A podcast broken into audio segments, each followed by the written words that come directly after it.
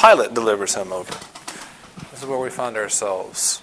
And the, we've been asking the questions throughout the semester who is Jesus? What is he about? And why did he die? And today we see those last two questions come clearly into focus. Uh, what is he about and why did he die? So I'm going to pray for us, and then we'll jump into our rather lengthy text. Jesus, we pray that you would sharpen our minds and soften our hearts to show us yourself in this text.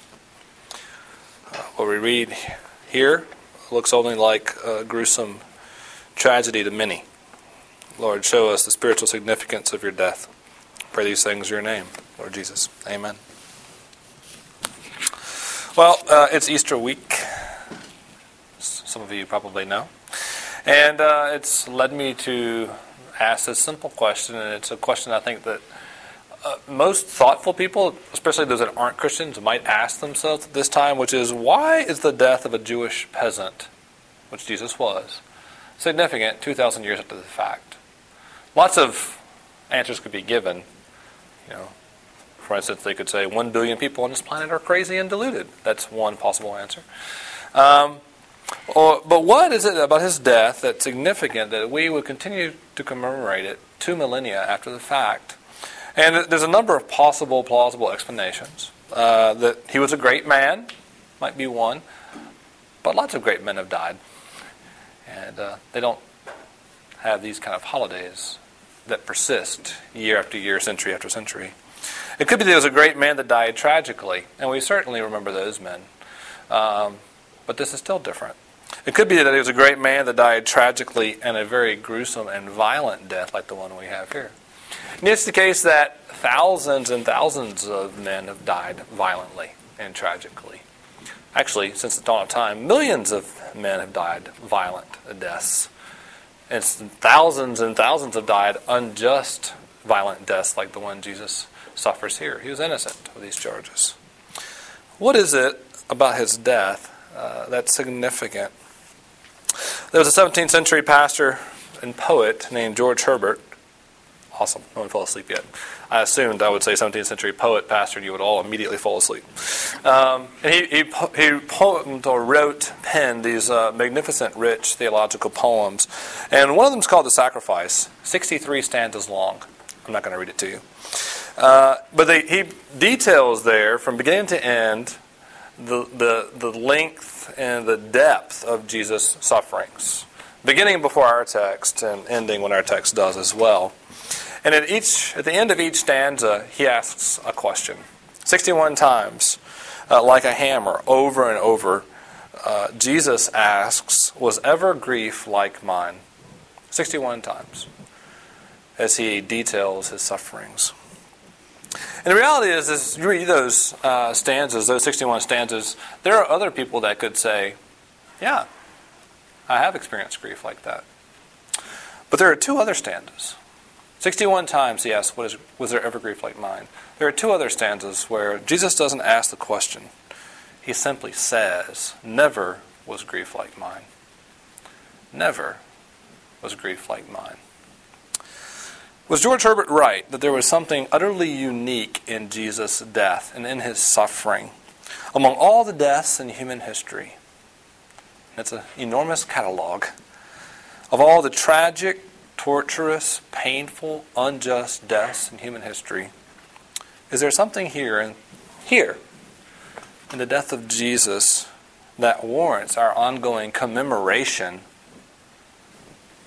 of a bloody, unjust death? Because otherwise, we might be a little bit crazy. There is. There is something significant, utterly significant and different about Jesus' death. And the reality is that even a few people in this text recognized it. Uh, more people realized it later. And we're going to see that in the unique sufferings of Jesus, we find our own salvation. That there is something unique about the sufferings of Jesus, and in them we find a, a clue to our salvation. So we're going to talk about Jesus' unique sufferings and then our own salvation. Now, uh, what tends to yell at us out of this text is Jesus' physical sufferings. Uh, they begin early. They actually begin even earlier than this text. They begin the night before in the Garden of Gethsemane, but we're not going to do that. This text is long enough as it is. So we'll just pick up in verse 15, where uh, Pilate, wishing to satisfy the crowd, scourged him. And uh, some of the text might read flogged. And it's a very simple word uh, to detail a very uh, brutal treatment. Uh, he was whipped with a whip that would have contained probably bone and metal. It was, cate- was categoric, well, it was calculated to rip uh, flesh from the body and to cause massive bleeding. That was the intent. So he was scourged, and that's before all the other stuff happens. Uh, and then in verse 19, uh, a crowd of soldiers uh, beat him with a reed, and then they do some other humiliating stuff. But the physical treatment is they, they strike him, and then they lead him out. And uh, when they lead him out, it's not clear in the text, but he's forced to carry uh, the crossbeam of the crucifix. Uh, the vertical beam would have remained planted in the ground on the hill of Golgotha, awaiting its next victim. But the person to be crucified would have to carry their own beam the length of the distance. And it would seem that Jesus is too weak uh, due to the flogging and perhaps the night before, Gethsemane, to, to bear this. So someone else is pressed into service.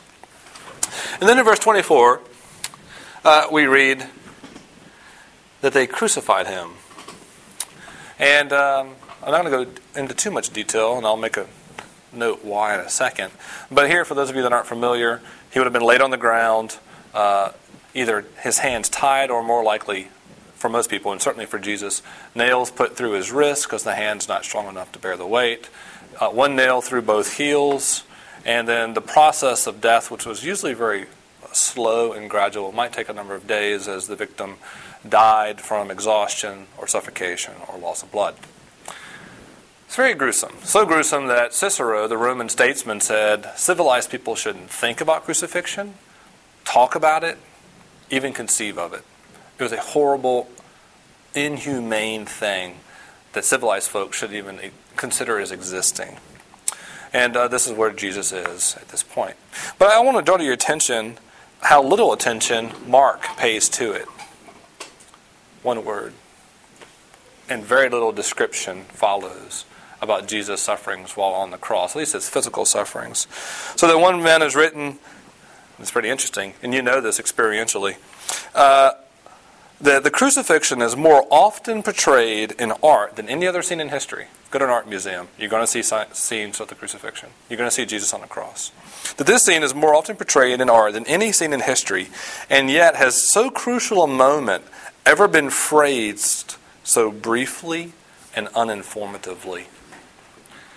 It's captured the imaginations of thousands of artists for hundreds of years It fills our museums, and yet, in the description, one word. Just one word. Why is that? Well, there's a couple reasons, probably. One, Mark would have assumed people knew and didn't need to go into the gory details. But I think it's also because uh, that's not all.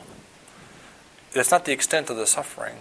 There are worse sufferings to be borne than just physical pain. And lots of people were crucified. Two people were crucified on this day besides himself, on this same hill. It's not Jesus' physical sufferings that make it, his suffering unique. It's something else. And so maybe it's his social sufferings. Uh, we see that too. Crucifixion was meant to accentuate two things physical torture and social humiliation. Uh, the cross was actually often tantalizingly close to the ground, not really high up uh, to torment the victim with how close they are to liberation, but also so that passerbys could get right in their face and taunt them and spit at them. It was, of course, possible also that at times, the Romans were really good at this, they knew how to accentuate human cruelty, that someone like Jesus, for instance, who was a popular figure and supposed to be an insurrectionist, uh, they might actually place him really high on the cross, on top of a hill, where people from far away would see and know, oh, there's a crucifixion going on. We should go over there put in our two cents. And here we see the, really the ugly side of humanity. Because at this point, we see the whole breadth and representative form come and scorn the Son of God. Uh, and just as representatives, we have in verse 17 sort of the, the, pagans of the world, and I'm not using that as a derogatory term. These are outsiders, these are Romans. They don't worship the Jewish God. And um, they have their fun with Jesus. They have sort of a mock pageant. Hail, King of the Jews. They strike him on the head, they spit on him, they put a faux cloak on him, uh, they mock him. They mock him before his death. And then verse 22 says that they lead him out. And frankly, uh, perhaps for me, this would be the most terrifying moment. Mistreatment in private is bad enough, but to be led out publicly to receive the abuse that's about to come would have to be terrifying. You're literally at the mercy of the crowd. You are completely exposed to the world. And what happens in verse 29 and 30? You have the common lot of humanity. Everyday people just walking by, wagging their heads, saying, Aha, you who destroyed the temple and would raise it in three days. Aha, why don't you save yourself? Everyday people, average Joes, come and throw their insults at Jesus.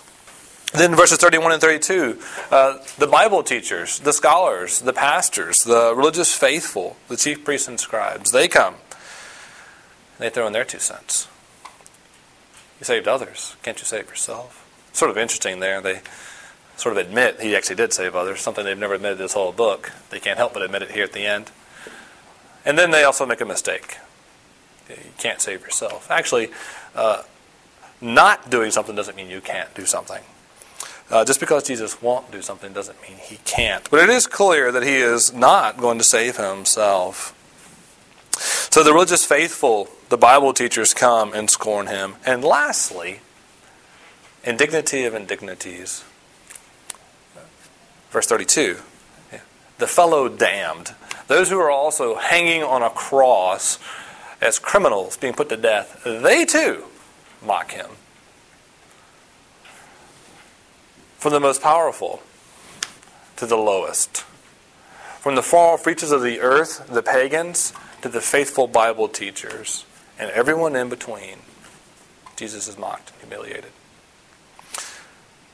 And yet, that is not what's unique about Jesus' suffering.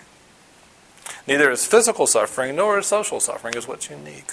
What's unique is what happens next. And I really struggled to put a term to this. I termed it familial, but it also could be just called spiritual.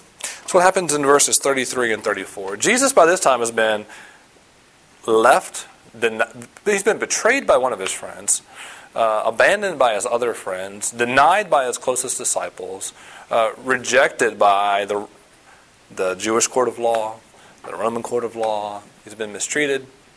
And there's only one person left in Jesus' corner. One. And that's God the Father. And that's about to go away too. We see in verse 33 that the sixth hour, uh, which is about noon, there was darkness over the whole earth until the ninth hour. And this is very biblical, apocalyptic language from the Old Testament. Uh, if you will, the earth frowns at the coming judgment. If you will, uh, the earth does its best to hide God's displeasure from what he's seeing. And in verse 34, Jesus speaks at the ninth hour, three in the afternoon, um, crying out with a loud voice, Eloi, Eloi, lema sabachthani. You say, why is, why don't you just use English, Jesus?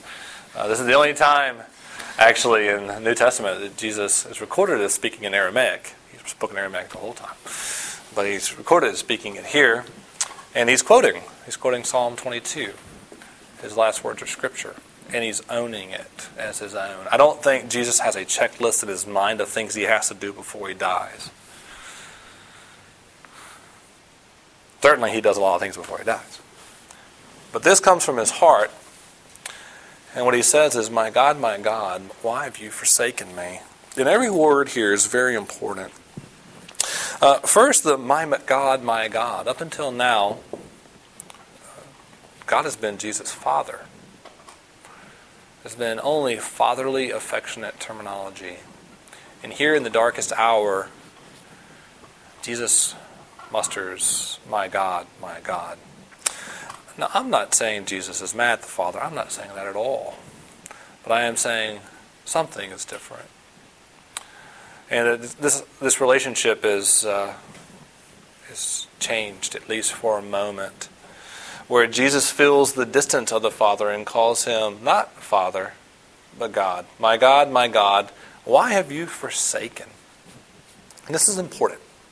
Up till now, every other living human being has betrayed or forsaken Jesus, but not the Father. And if what Scripture says is true about Jesus, then what we have here is the most tragic, sad abandonment in human history. Because Jesus was no normal human being. It's gone just like that. Um, no normal human being. The testimony of the Bible, and even of this chapter, is that Jesus was God's Son, fully divine, pre existent, that he existed in glory from the beginning of time with God the Father, that they enjoyed a relationship that you can't imagine. This requires imagination of unbroken, vulnerable, familial, loving intimacy every day. Peace and joy, even during Jesus' earthly life until right now. I don't know why I'm pointing there. Until right now, in verse 34. When for the first time, God the Father turns his back and abandons his Son. And this perfect relationship, which had known only love and joy, the, the love and joy that comes from a perfect relationship marked by holiness and love and affection for the other, this is strained and broken. And this is where George Herbert, good pastor and poet, throws us the first never. But, oh my God, my God, why leave thou me, the Son in whom thou dost delight to be? My God, my God, never was grief like mine. Never was grief like Jesus and this abandonment by his Father. So, this is hard for us to imagine. It's easy for us to read the crucifixion and feel Jesus' pain because we can imagine his physical suffering. That's what we most easily identify with. How horrible it would be to suffer in such a physical way. And it was horrible. And I'm not downplaying that at all. But it's not utterly unique, and it's not what Mark focuses on. Not the physical pain, not the social humiliation, but the abandonment by his own father. We think the physical pain and the social pain are the worst. Because we've never known what it is to be that close to a loving father. I'm not saying your daddy doesn't love you, but it's not perfect. It's never like this. You've never had anyone love you like this. You've never had a relationship like this that's been so tragically, painfully broken. So that Jesus, let me accentuate this, who is innocent and had always been close to his father, is now in his last moments God forsaken. He is. He is left all alone in his pain and in his agony. Now, for a question. Assuming this is what happened in Jesus' death, and it's not just Mark that teaches this, but lots of other places in the Bible teach this, why? Why? It's actually the question Jesus asked on the cross. You see that? My God, my God, why did you forsake me? Why have you forsaken me? And it's an answer he doesn't get in this text. Jesus actually knows the answer. He shared it back in Mark 10. He shared it many times in Mark. He shares it in other places. He is a ransom. He knows he has to die. The night before, he wrestled through this in Gethsemane. He asked the Father, please spare me from this, and then realized this is God's will. I have to do it. But in the midst of his pain and in the midst of the abandonment, this is the experience that Jesus knew abandonment by the Father. Why? Why did the Father abandon the Son? Why did Jesus suffer in this way? It's for our salvation. It's for our salvation. And what we see that in Jesus' death, we have a perfect atonement. A perfect atonement. And that word atonement means sin covering. And at exactly this time, on this day at 3 in the afternoon in Jerusalem at the temple, a lamb would be, be at that moment being led into the temple to be sacrificed. In Leviticus chapter 1, it tells us this lamb is supposed to be perfect and spotless. He's supposed to be sacrificed, and the person that brings it as a sacrifice is supposed to lay his hands on the head of the animal, such that that animal's death sacrifices his own death. It's a life for life and the blood of that animal covers or blots over the sin of the person that offers it. And that's what Jesus is doing at this moment. Jesus is an atonement sacrifice. This is what he says. It's what he said over and over that he's come as a ransom to give his life for your rans- for your life by ransoming, by paying a penalty you can't pay. It's another way to look at it. He's also bearing a curse. Galatians 3 Paul writes that Jesus redeems us from the curse of the law by becoming a curse for us. Cursed is everyone that hangs on a tree. And he makes the argument that all of us, I say this over and over, I'll say it again, we try to do two things. What are they? Anybody? What are the two things we always try to do? Someone tell me you're listening. Whatever we want, and to justify ourselves by our own labors. By the works of the law, whether it's God's law or the law in our heart, we try to make ourselves right with God. And Paul and Scripture say that way is cursed.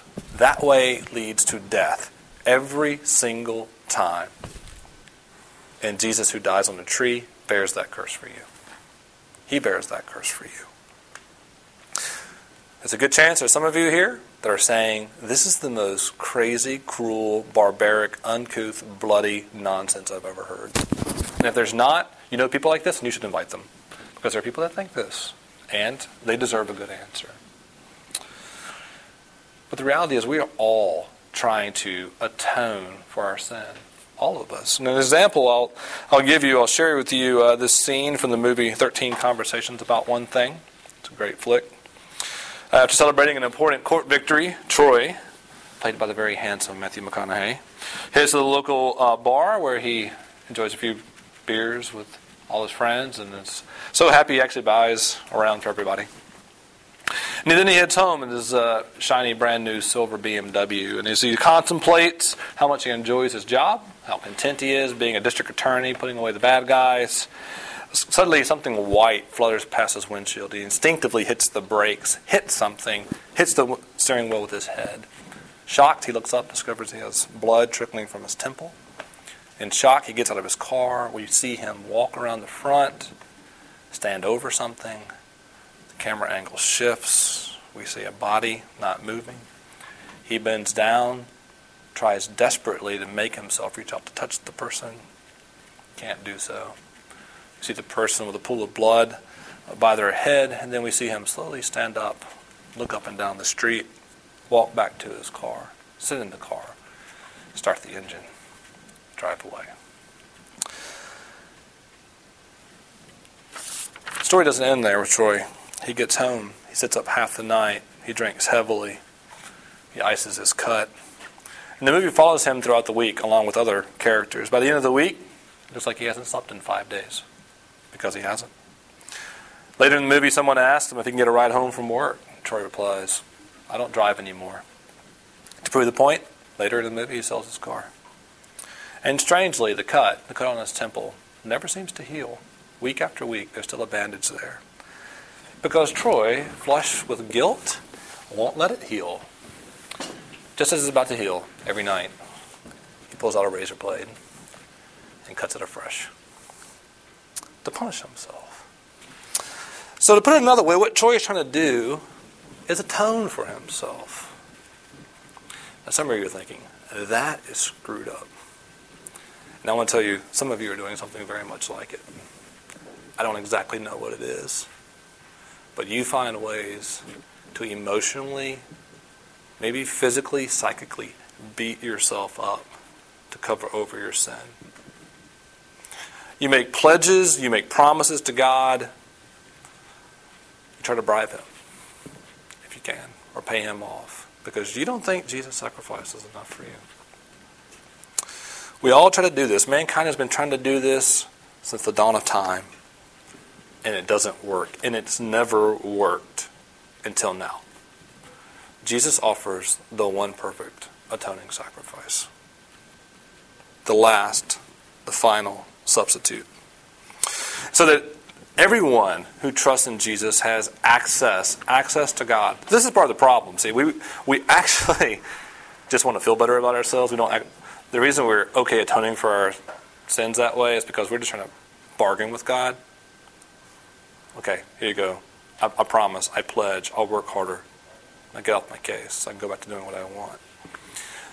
But if what you really want is nearness to God, access to God, only Jesus' death will do. And we see that in verse 37. Uh, trust me, in verse 37, uh, Jesus breathes his last. And the text makes it look like it's very intentional. He is in charge of when he breathes his last. In verse 38, something happens. The temple curtain is torn in two from top to bottom. It's a very large curtain. Uh, this is not something any man would do. This is a supernatural act, and it signifies a couple of things. That the time of the temple is done. And although this might be bad news for some of the folks in first century Palestine, it's good news for everyone. It means that the time of having to offer a sacrifice to be close to God is over. It means that the nearness to God that many of us long for, that could only be achieved through a priesthood and a system, is over. In the Old Testament, only one person got to be really close to the Father, close to God. That was the high priest. Once a year, he went into the Holy of Holies and offered a sacrifice with a rope tied around his ankle. In case he died, they could drag his carcass out. And here we have God splitting the curtain and saying, Because of the death of Jesus, of my Son, I am open. There is access to me available to all who would come to me through Jesus. And it's really access for everyone, for all who will do so, who will come to Jesus. And we have here a reversal, if you will, of what we saw. A few minutes ago, the entire world was mocking Jesus. The super religious, uh, super depraved, and everyone in between. What do we find here?